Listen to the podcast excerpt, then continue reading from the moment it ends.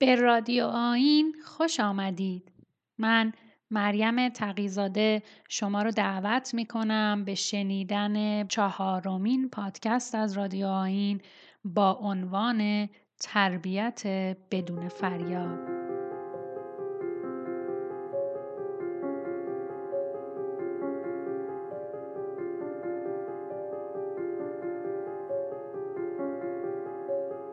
مثل همیشه منتظر نظرات، پیشنهادات و انتقادات شما هستیم. حمایت های خودتون رو به ما از طریق صفحه اینستاگراممون به آدرس رادیو دات آین و یا جیمیل ما به آدرس رادیو آین ارسال کنید. طبق معمول ما با حمایت ها و کمک های شما می‌تونیم در پیشرفت این پادکست ها قدمی برداریم. سپاس از اینکه با ما همراه هستید.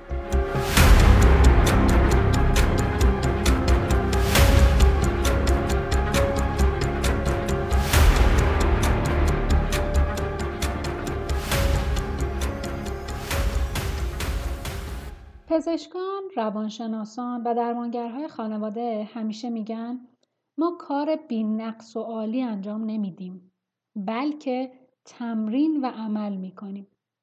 نه اینکه کارشون رو درست انجام نمیدن نه. منظور اینه که چون منحنی یادگیری هرگز به پایان نمی‌رسه ممارست و تمرین هم همیشه ادامه داره. یعنی هیچ وقت به جایی نمی‌رسیم که بگیم دیگه به تمرین نیازی نیست. من فکر می‌کنم این طرز فکر باید تو همه مشاغل و تخصص ها باشه. تو تربیت بدون فریاد هم ایجاد عادت تمرین خیلی مهمه. البته اینجوری نیست که اشتباهاتمون رو پیدا کنیم و خیلی راحت خودمون رو اصلاح کنیم و بعدم دیگه مرتکب اشتباه نشیم. نه. شیوه بدون فریاد میگه یاد بگیریم طبق اصول زندگی کنیم. نه بر اساس فوت و فنهای گوناگون. یعنی سفری در پیش داریم همیشگی که در مسیر یادگیری و رشد مستمر قرارمون میده. بدون پایان. یه نکته مهم و مفید در مورد تمرین و ممارست اینجا بگم. در مورد ورزش ها شنیدید که میگن کار نیکو کردن از پر کردن است. یه ضرب مسئله که خیلی جاها کاربرد داره. یعنی با تمرین و ممارست زیاد کار ما بهتر و بهتر و بهتر میشه. رانکل میگه به نظر من درستترش اینه. ملکه شدن حاصل پر کردن است. اون چیزی که ملکه ذهنمون بشه اون چیزی که با تکرار و تمرین زیاد بشه یه الگوی ثابت. اون درسته. به تمرین نقش خودتون تو الگوهای ارتباطی بپردازید و تغییراتی که در اطرافیان رخ میده رو هم مشاهده کنید. یادتون نره که تربیت، همکاری و فعالیت مشترک شما با هر یک از فرزندانتونه به عنوان فردی یگانه و در حال رشد. تربیت بدون فریاد راهکاری برای حل مشکلات یا اصلاح رفتار نیست بلکه یک روش رشدیه. به قبلتر خودتون برگردید. یه نگاهی به خودتون قبل از شنیدن اولین پادکست بندازید. می‌بینید که تا همینجا هم شما خیلی رشد کردید. اینجا بازم نویسنده تاکید می‌کنه که یادتون نره مسئولیت شما در قبال خانوادهتون اینه که مراقب خودتون باشید. با این دیدگاه بریم جلو که بهترین راه برای تمرین کردن تربیت فرزند اینه که مطمئن شید خود شما به سالمترین شیوه عمل می‌کنید. اشکالی نداره که همزمان از خود و همینطور فرزندتون مراقبت کنید. نه تنها اشکالی نداره بلکه مهمترین کاریه که در پرورش فرزندانی با محبت، مسئول و خودگردان می‌تونید انجام بدید.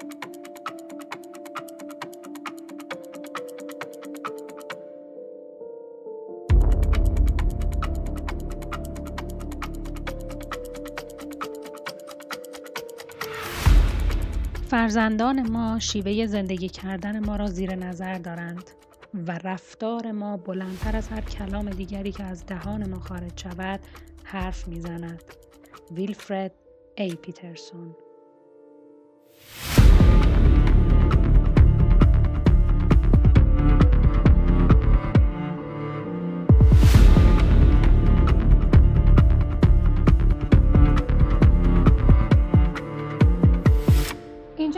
توجه شما رو به این مثال جالب جلب کنم. فریتز و تامی میلر زوجی بودند که از دوستان رانکل بودند و اخیرا با اولین فرزندشون یوسی از چین برگشتن.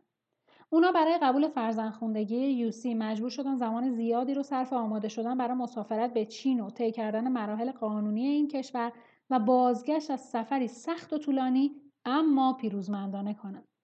چیزی که اونا خودشونو براش آماده نکرده بودند این بود که 87 نوزاد چینی دیگر هم که به فرزند خوندگی قبول شده بودن همراه والدین جدیدشون در این پرواز 15 ساعته همراه اونا بودن. البته دوستان من سلامت به خونه اومدن ولی می‌تونم تصور کنم که وقتی مهماندارای خسته و وامونده شروع به تذکر موارد ایمنی به والدین 87 فرزند خونده کردن چه حالی داشتن وقتی اعلام دستورالعملها با صدای یک نواخت چینی و به دنبال اون انگلیسی شروع شد اکثر مسافرا با بیتوجهی سرگرم چیزای دیگه بودن. کمربند ایمنی رو درست ببندید نزدیکترین خروجی به خودتون رو مشخص کنید در شرایط اضطراری این کارو بکنید از کوسن صندلی نمی‌دونم به عنوان ضربهگیر استفاده کنید و در صورت افت ناگهانی از ماسک اکسیژن استفاده کنید و ماسک رو دهن و بینی قرار بدید. همه اینها.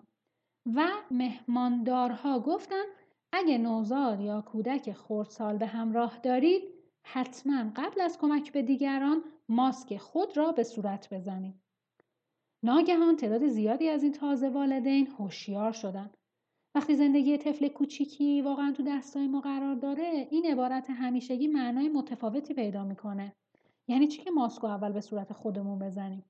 تصور اینکه موجودی به این ظرافت کوچیکی که تماما وابسته به ماست برای هوا دست و پا بزنه غیر قابل تحمله. و به علت نگرانی برخواسته از چنین تصوری خیلی سریع و آسان توصیه عاقلانه مهماندار از یاد میره. یعنی اون توصیه کرده که اول ماسک خودتون رو بزنید ولی از اون نگرانی هم که شده این تازه والدین همه میان ماسک فرزند خونده رو اول می‌زنن. همونطور که می‌دونید بدون اکسیژن کافی کارکرد مغز مختل میشه. قدرت تشخیص خود را از دست می‌دهیم و از عهده ساده ترین کارها بر نمیاد. حالا در نظر بگیرید اگه حادثه پیش بیاد اون وقت چیکار خواهیم کرد؟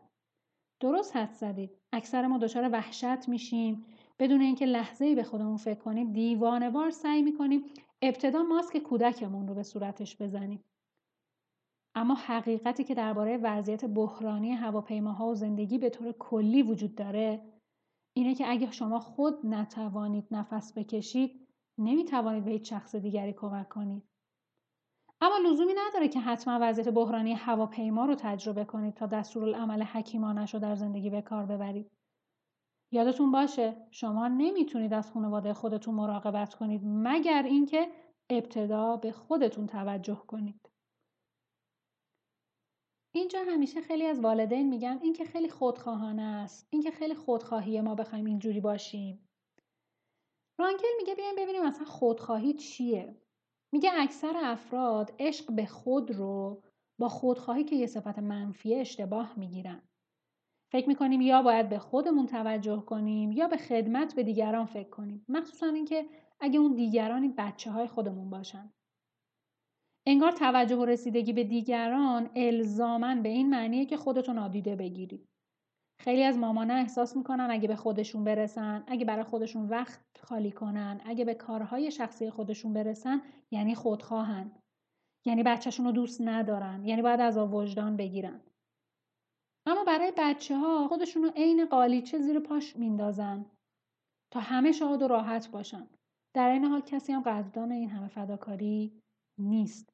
این مسئله اشتباهه البته ذکر این نکته ضروریه که توجه به خود تو فرهنگ های مختلف خیلی متفاوته. رانکل میگه تو یکی از تعالیم مذهبی در فرهنگ های دیگه خوندم که همسایت رو چنان دوست بدار که خودتو دوست داری. فکر کنید اگه بخوایم اینجوری باشیم چی میشه؟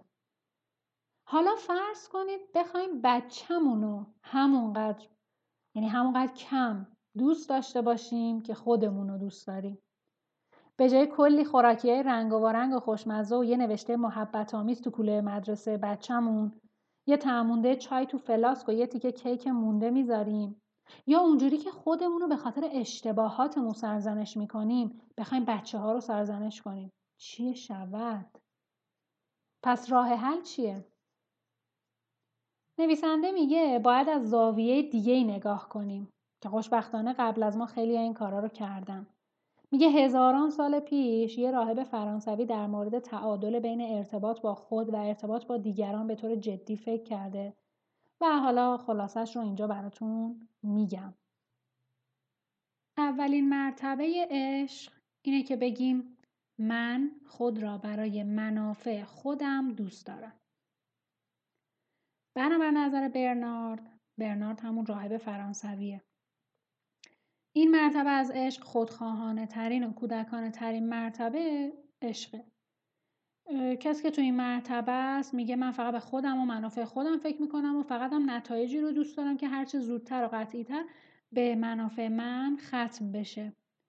از دیدگاه رشد این طرز فکر مرحله ضروری در رشد فردی به شمار میره. که از رهگذر اون مهارت‌های اساسی برای بقا رو فرا می‌گیریم.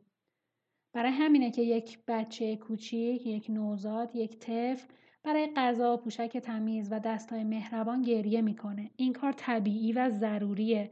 برای بقا ضروریه. ولی متاسفانه اکثر ما اشخاص بزرگسالی رو می‌شناسیم که هنوز در این مرتبه از رشد به سر می‌برن. و خب پر واضحه که این راه حلی برای بیرون اومدن از این سرگردانی نیست. دومین مرتبه عشق میگه من تو را به خاطر منافع خودم دوست دارم. برنارد معتقده این مرتبه که اکثر ما در اون به سر می‌بریم. مخصوصا تو روابطمون. زبان حال شخص تو این مرحله اینه. من تو رو دوست دارم و به تو اهمیت میدم چون اگه بدونم به زندگی تو ارزش میدم خودم رو قابل تایید احساس می‌کنم. من تو رو دوست دارم تا بتونم خودم رو قوی، سالم، برحق و ارزشمند بدونم. به قول چیپ تریک من نیاز دارم که تو به من نیاز داشته باشی. من تو رو دوست دارم چون ارتباط ما با همدیگه این احساس رو در من ایجاد می‌کنه که وجودم ضروری و با ارزشه. برنارد به حق این سوال رو مطرح می‌کنه که نظر به اینکه این دوست داشتن بر اساس یک معامله پایا پای پنهانه آیا واقعا اسمش عشقه؟ در واقع این یه قانون طلایی معکوس شده است. با دیگران چنان رفتار کن که دوست داری با تو رفتار کنن. ولی ما به جاش میگیم با دیگران چنان رفتار کن تا آنها هم با تو همینطور رفتار کنن. حقیقت اینه که ما اکثر رابطه هامون این شکلیه مخصوصا رابطه هامون با فرزندانمون. صحبت های مادری رو به یاد بیارید که احساس می‌کرد کسی قدر فداکاریاش رو نمی‌دونه و ناراحت بود. کدوم یکی از ما نخواسته دست از فداکاری برداره چون کسی قدر نمی‌دونه و جبران نمی‌کنه؟ آیا ما این از خودگذشتگی ها رو صرفا برای این انجام میدیم که قدردانی بشه ازمون؟ نه. تمام اینا به خاطر اینه که به فرزندامون عشق میورزیم. پس چه نیازیه به اینکه کسی بهش توجه کنه؟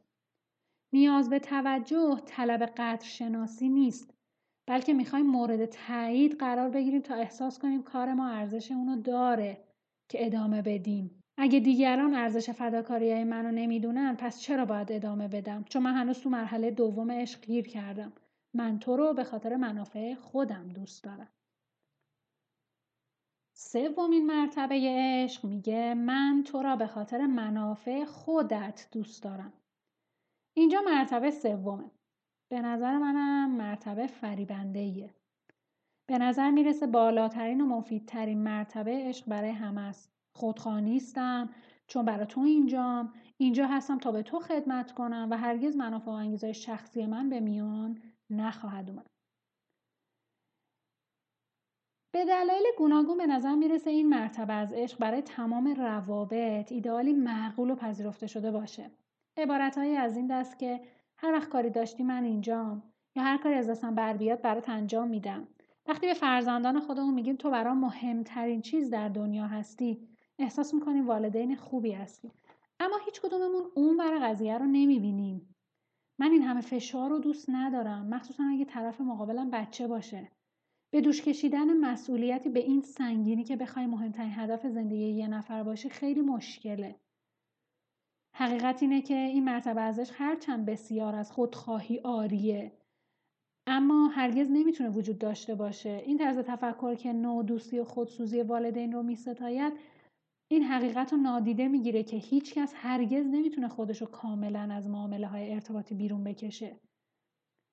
تصور این که من می‌تونم بدون دخالت دادن انگیزه های خود به دیگری خدمت کنم صرفا احتمال خودفریبی و انتظارات پنهان منو بیشتر می‌کنه. اصولا این دوست داشتن در نهایت تبدیل به نوع دوم میشه. چون من هرگز نمی‌تونم خود منافع و خواسته هامو از وسط بردارم. خوشبختانه ما اصلا اینجوری آفریده نشدیم.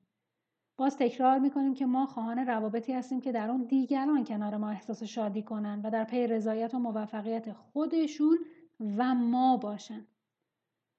حالا به چهارمین و برترین مرتبه عشق برنارد می‌رسیم. که به نظر اون تنها راهیه که ما رو از دوراهی یا من یا تو نجات میده. رانکل میگه لطفا این قسمت رو با دقت گوش کنید چون ممکنه این مدل از ارتباط به نظر ناآشنا یا حتی در تضاد با تفکر و عقاید فعلی شما باشه. اما من معتقدم که تنها شیوه ارتباطیه که عاقلانه به نظر می‌رسه. به نظر من این نوع دوست داشتن هم می‌تونه اساس فلسفی تربیت بدون فریاد رو هم تشکیل بده. مرتبه چهارمش میگه من خود را به خاطر منافع تو دوست دارم. یه بار دیگه میگم من خود را به خاطر منافع تو دوست دارم. شخصی که توی این مرحله است میگه من خودم رو دوست دارم رو خودم کار می‌کنم خودسازی می‌کنم تا بتونم با تمامیت و سرشار بودن به تو نزدیک بشم من از خودم مراقبت می‌کنم تا تو مجبور نباشی این کار رو برای من انجام بدی با سرشار بودنه که می‌تونم به خاطر تو خودم، هدایا، محبتام و تلاشم رو بخشش کنم. من تنها کسی هستم که عهدهدار خود و در نهایت مسئول خود و سلامتی خود هستم. از این رو من به عنوان مباشر بزرگترین موهبتی که به من ارزانی شده یعنی زندگیم باید مراقب سلامت جسم، آرامش خاطر و سلامت اقلانیم باشم و طوری رفتار کنم که مورد تایید و پذیرش خودم باشم. بنابراین زحمت این کارا رو از رو دوش تو بر میدارم و از این رو واقعا دارم به تو خدمت می‌کنم. بدون آنکه نیاز داشته باشم تو به من خدمت کنی. فکر کنید که چجوری این نگرش می‌تونه تغییر اساسی در روابط شما و فرزندتون ایجاد کنه.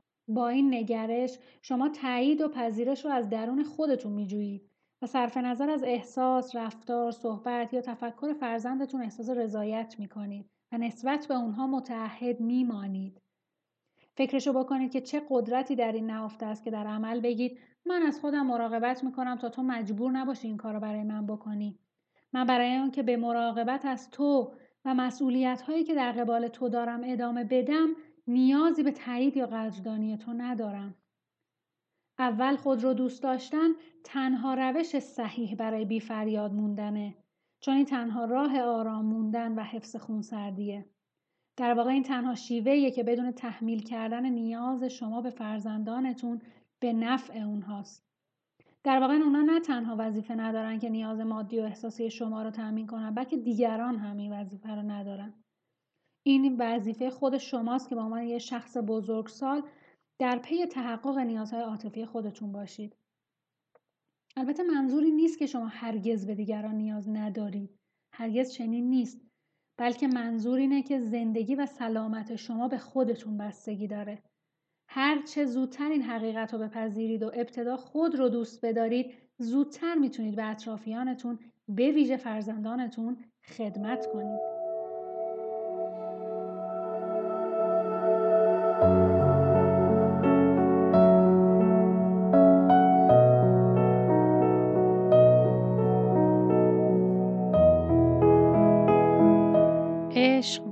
چون قفلت از خود گناهی شرماور نیست. ویلیام شکسپیر.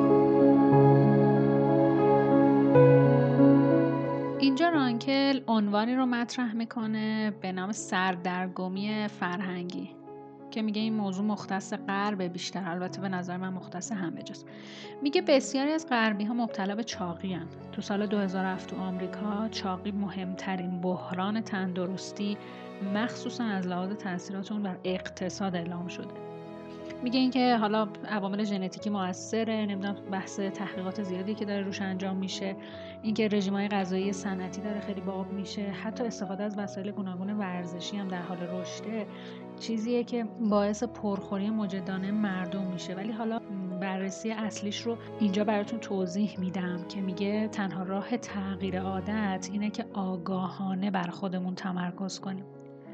میگه که حالا تو فرهنگ های دیگه رانکل میگه میگه تو فرهنگ های دیگه فرهنگ های شرقی من این دوست داشتن خود رو بیشتر دیدم. ولی متاسفانه توی غربی ها این مقوله براشون جا نیفتاده. میگه که ما با خود بیزاری می‌خوایم چاقی رو از بین ببریم. میگه تا وقتی که ما از خود بیزاری بخوایم استفاده کنیم به عنوان انگیزه برای مثلا لاغر شدن میگه هیچ تغییر مثبت ماندگاری در ما به وجود نمیاره. کاری به درست و غلط دیدگاهش ندارم ولی این جمله هاش خیلی درسته. میگه وقتی تلاش می‌کنیم که الگوی نادرست پرخوری رو اصلاح کنیم. دلیلش اینه که از خودمون راضی نیستیم و تا وقتی که ما رژیم غذاییمون و برنامه ورزشیمون رو به خاطر اینکه احساس رضایت کنیم از خودمون ادامه میدیم تعجبی نداره که خیلی وقتا یه دفعه قطعش می‌کنیم. میگه این نباید دلیل باشه این خود بیزاری نباید انگیزه کارهای ما باشه.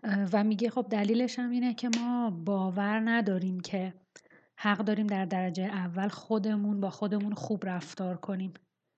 به زعم ما دوست داشتن خود و تلاش های ملازم با آن خودخواهی محسوب میشه خودشیفتگی محسوب میشه در صورتی که اینطور نیست.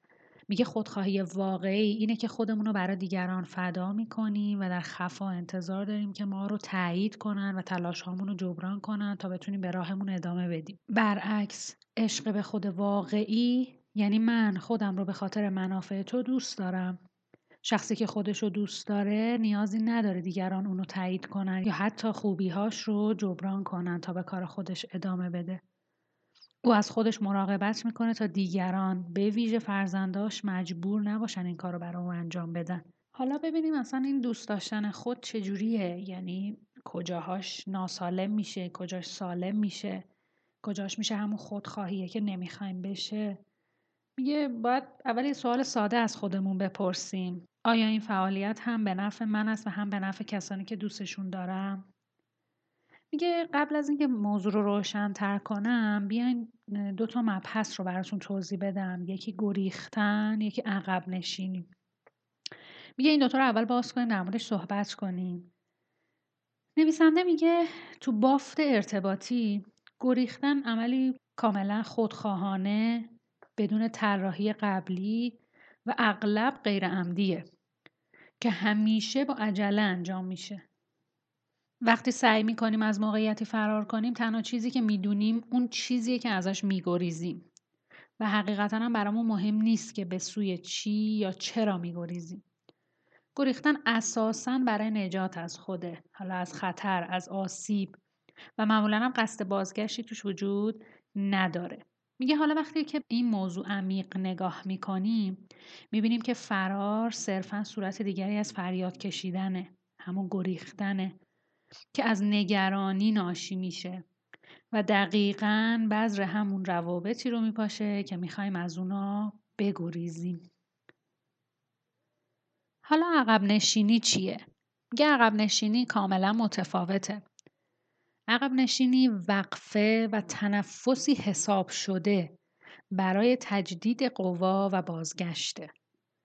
تو عقب نشینی شما می‌دونید کجا و چرا دارید میرید. شما به نفع دیگران و خودتون عقب گرد می‌کنید. عقب گرد روشیه تا بر خود تمرکز کنید و تا اونجا که می‌تونید برای بهتر شدن خودتون بکوشید. و ارتباط بین گریختن و عقب نشینی اینجوریه هرچی عقب گردهای عمدی و حساب شده ای که برای خود انجام میدیم کمتر بشه بیشتر خود رو در جستجوی راه های فرار میابیم.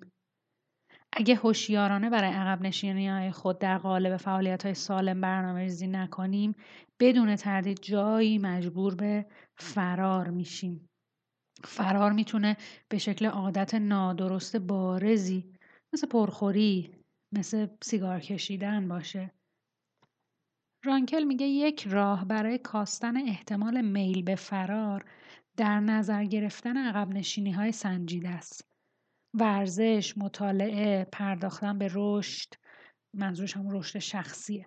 هنرهای دستی، برقراری روابط عمیق با دوستان بیرون از خانواده و فامیل نمونه ای از اینها هستن. ممکنه خیلی الان با خودشون بگن که او حالا کی وقت این کارا رو داره. بله البته که شما وقت این کارا رو ندارید. این خود شاهد دیگری از مشکل شماست. شما باید با استفاده از ماسک اکسیژن برای خودتون این فرصت رو فراهم کنید.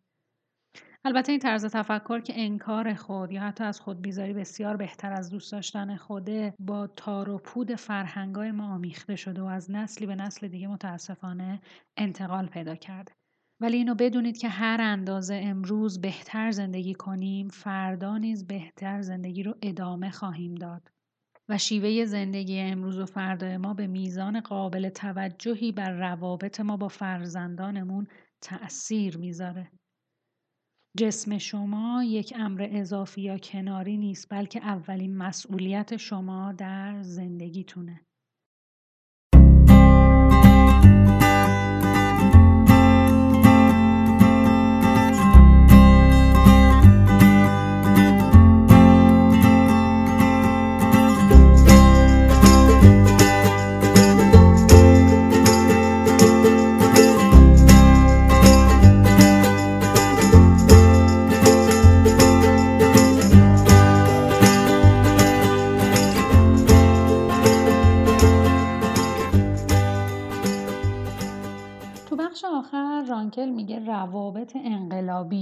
خودش هم میگه پرداختن به بخش روابط انقلابی دشوارترین فصل این کتاب بوده براش.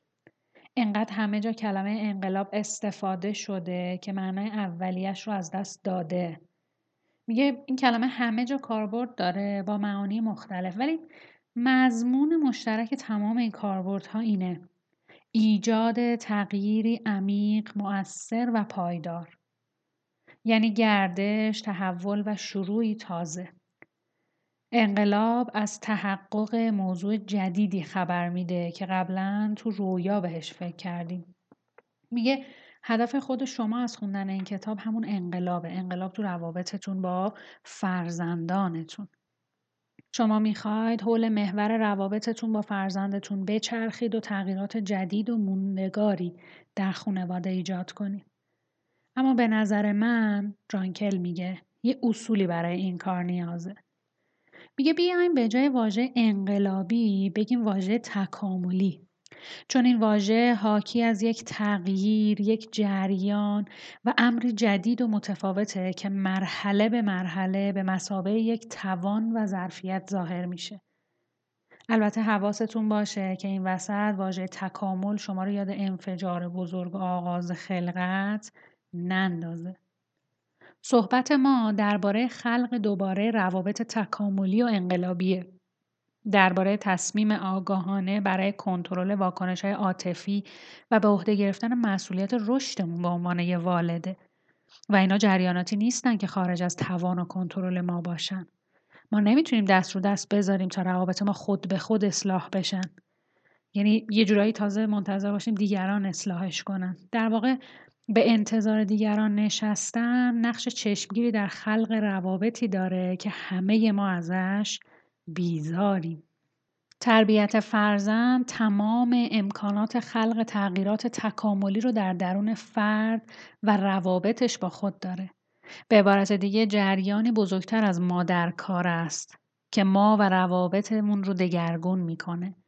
اما این جریان فقط زمانی فعال میشه که ما شجاعت به خرج بدیم و آگاهانه کنترل خودمون رو در دست بگیریم.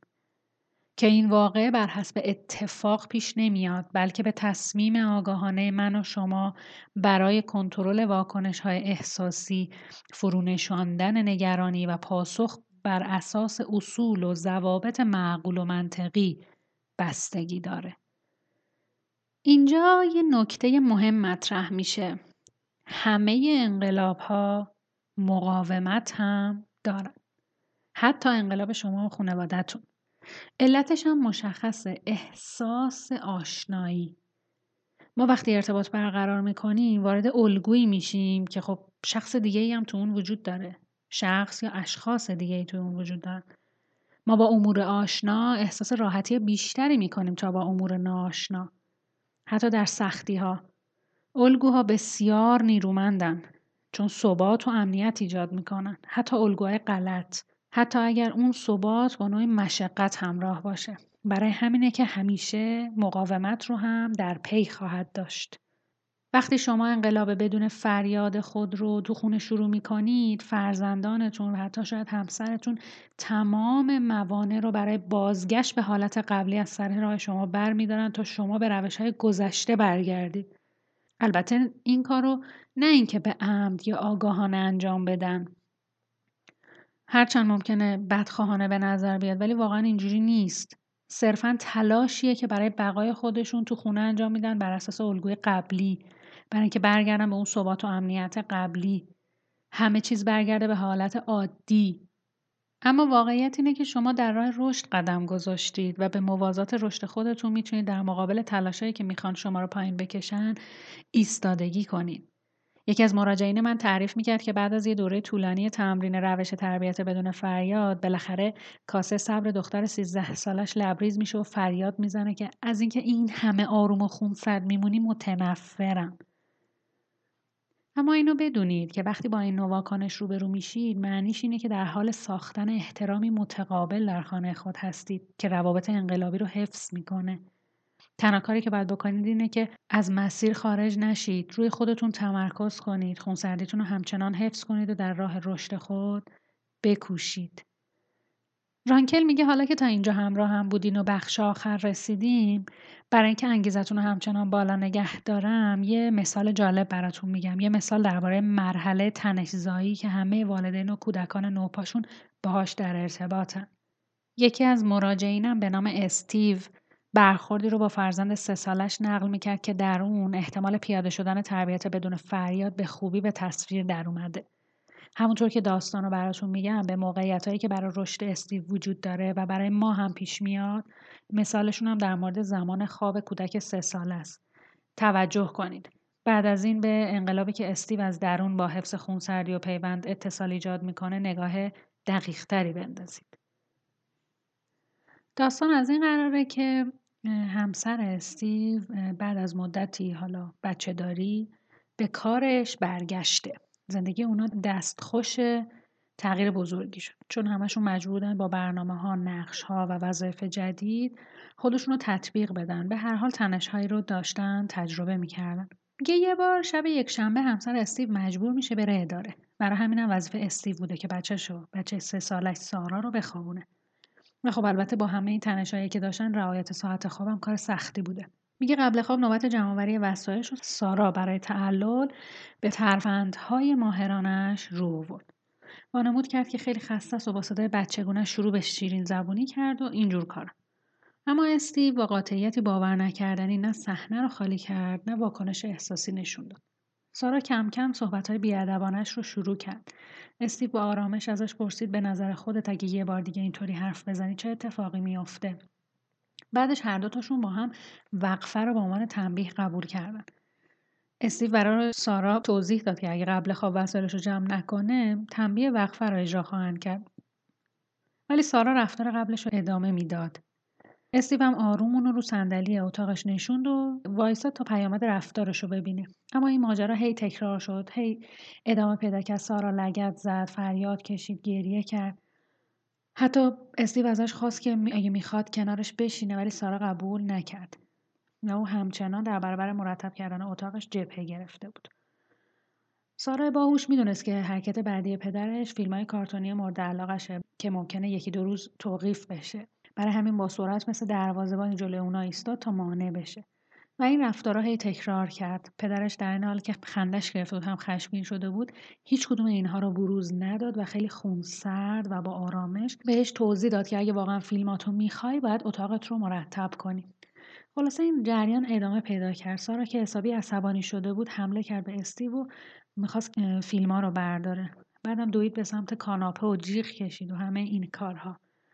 و همچنان داشت مقاومت می‌کرد. استیو دوباره شرایط رو براش کامل توضیح داد. ولی این بار سارا رفتار متفاوتی کرد. او گفت مامانش رو می‌خواد. به این ترتیب استیو با مشکل ترین وضعیت ممکن روبرو شد. او می‌تونست به عنوان والد حرف سارا رو محکومیت روش خودش تلقی کنه. یا می‌تونست روش دیگه ای انتخاب کنه و سارا رو با زور وادار به اطاعت کنه. اما در عوض این موقعیت به عنوان پنجره برای نزدیکتر شدن به دخترش استفاده کرد و واقعا این وضعیت براش یه آزمون واقعی و چالش برانگیز بود. روی کاناپه کنار سارا نشست او رو در آغوش گرفت و فضای عاطفی برای هر دو ایجاد کرد. سارا با صدای بلند شروع به گریه کرد و گفت که قرار نبود مامانش شب بره سر کار چون شب خیلی تاریک و او دوست داره مامانش شبا کنارش باشه. استیو در همدلی با دخترش گفت اشکالی نداره مامان روزها بره سر کار اما وقتی هوا تاریک میشه اون باید خونه باشه. در واقع تاثیر منفی تأخیرات اخیر متوجه دختر سه ساله خانواده شده بود.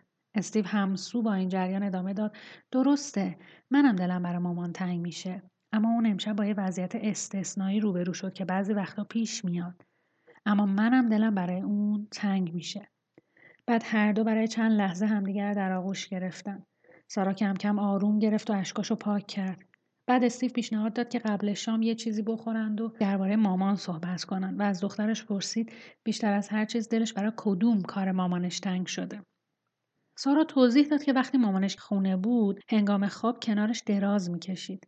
اونا خوراکی خودشونو خوردن بعد از چند لحظه صدای زنگ ساعت بلند شد و زمان خواب و مرتب کردن خونه رو به اونها گوشزد کرد. این سارا بود که وقت جمعآوری وسایل رو اعلام کرد. احتمالا تلاش استیو داشت نتیجه می‌داد. سارا مشغول جمعآوری کتابها و اسباب بازیها شد و استیو در حالی که مسواک و خمیر دندون سارا را آماده می‌کرد او رو مورد تشویق و تمجید قرار می‌داد. حتی کمی هم به سارا کمک کرد. وقتی سارا به رخت خواب رفت از استیو خواست براش قصه بخونه و او هم یکی از داستانهای معروف قدیمی رو براش سرهم کرد. وقتی چشمای سارا خوابالود شد استیو بلند شد تا اتاق او رو ترک کنه ولی سارا خواهش ازش کرد که بابا میشه پیش من بخوابی؟ استیو با خوشحالی خواهشش رو قبول کرد. از اونجایی که گویی سارا هنوز هم راضی نشده بود نگاهی به صورت استیو انداخت و گفت اما من هنوز دلم مامانمو می‌خواد. برای یک لحظه استیو احساس کرد روش بدون فریاد او موثر نبوده. با این حال از واکنش احساسی خودداری کرد و سعی کرد خودش رو با این حرکت همسو کنه. می‌دونم عزیزم منم دلم تنگ میشه. بعد سارا با خواهشی به گفتگوی آنها خاتمه داد که همه ما آرزویش را داریم. بابا میشه بیای نزدیکتر؟ او به سارا نزدیکتر شد و موهایش را نوازش کرد و چیزی نگذشت که او به خواب رفت. وقتی استیو اتاق را ترک کرد می‌دانست که تلاش او نتیجه داده است. او در این مبارزه فقط موفق نشده بود موقعیت خودش رو حفظ کنه بلکه واقعا به موقعیت برتری نائل شده بود و رشد کرده بود.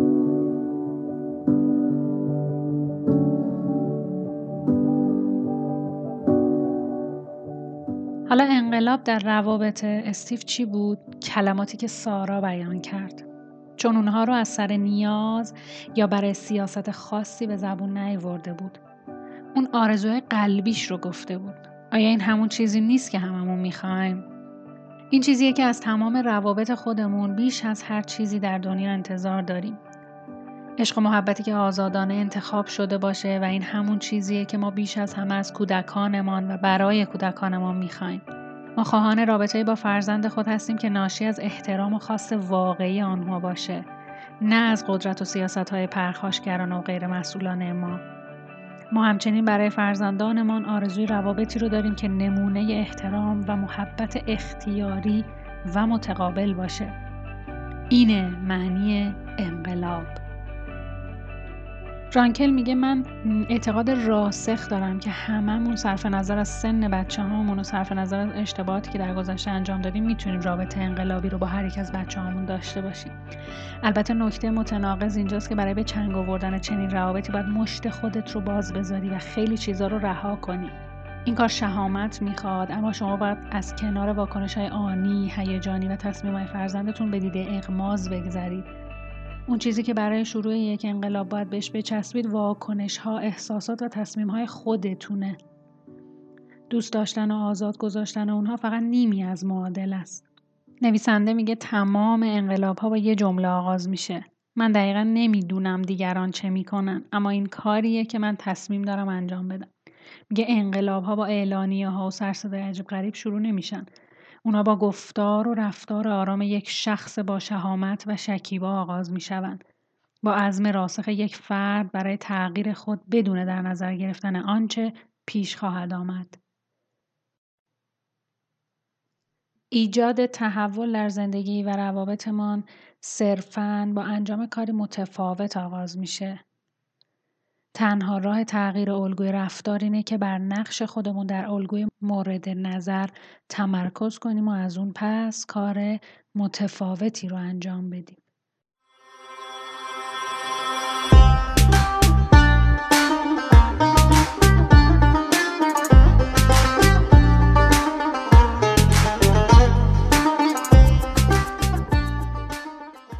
همراهان عزیز به پایان این بخش از کتاب و البته به پایان کتاب تربیت بدون فریاد رسیدیم. امیدوارم تونسته باشم نکات مهم و کلیدی این کتاب رو به خوبی برای شما نقل کنم.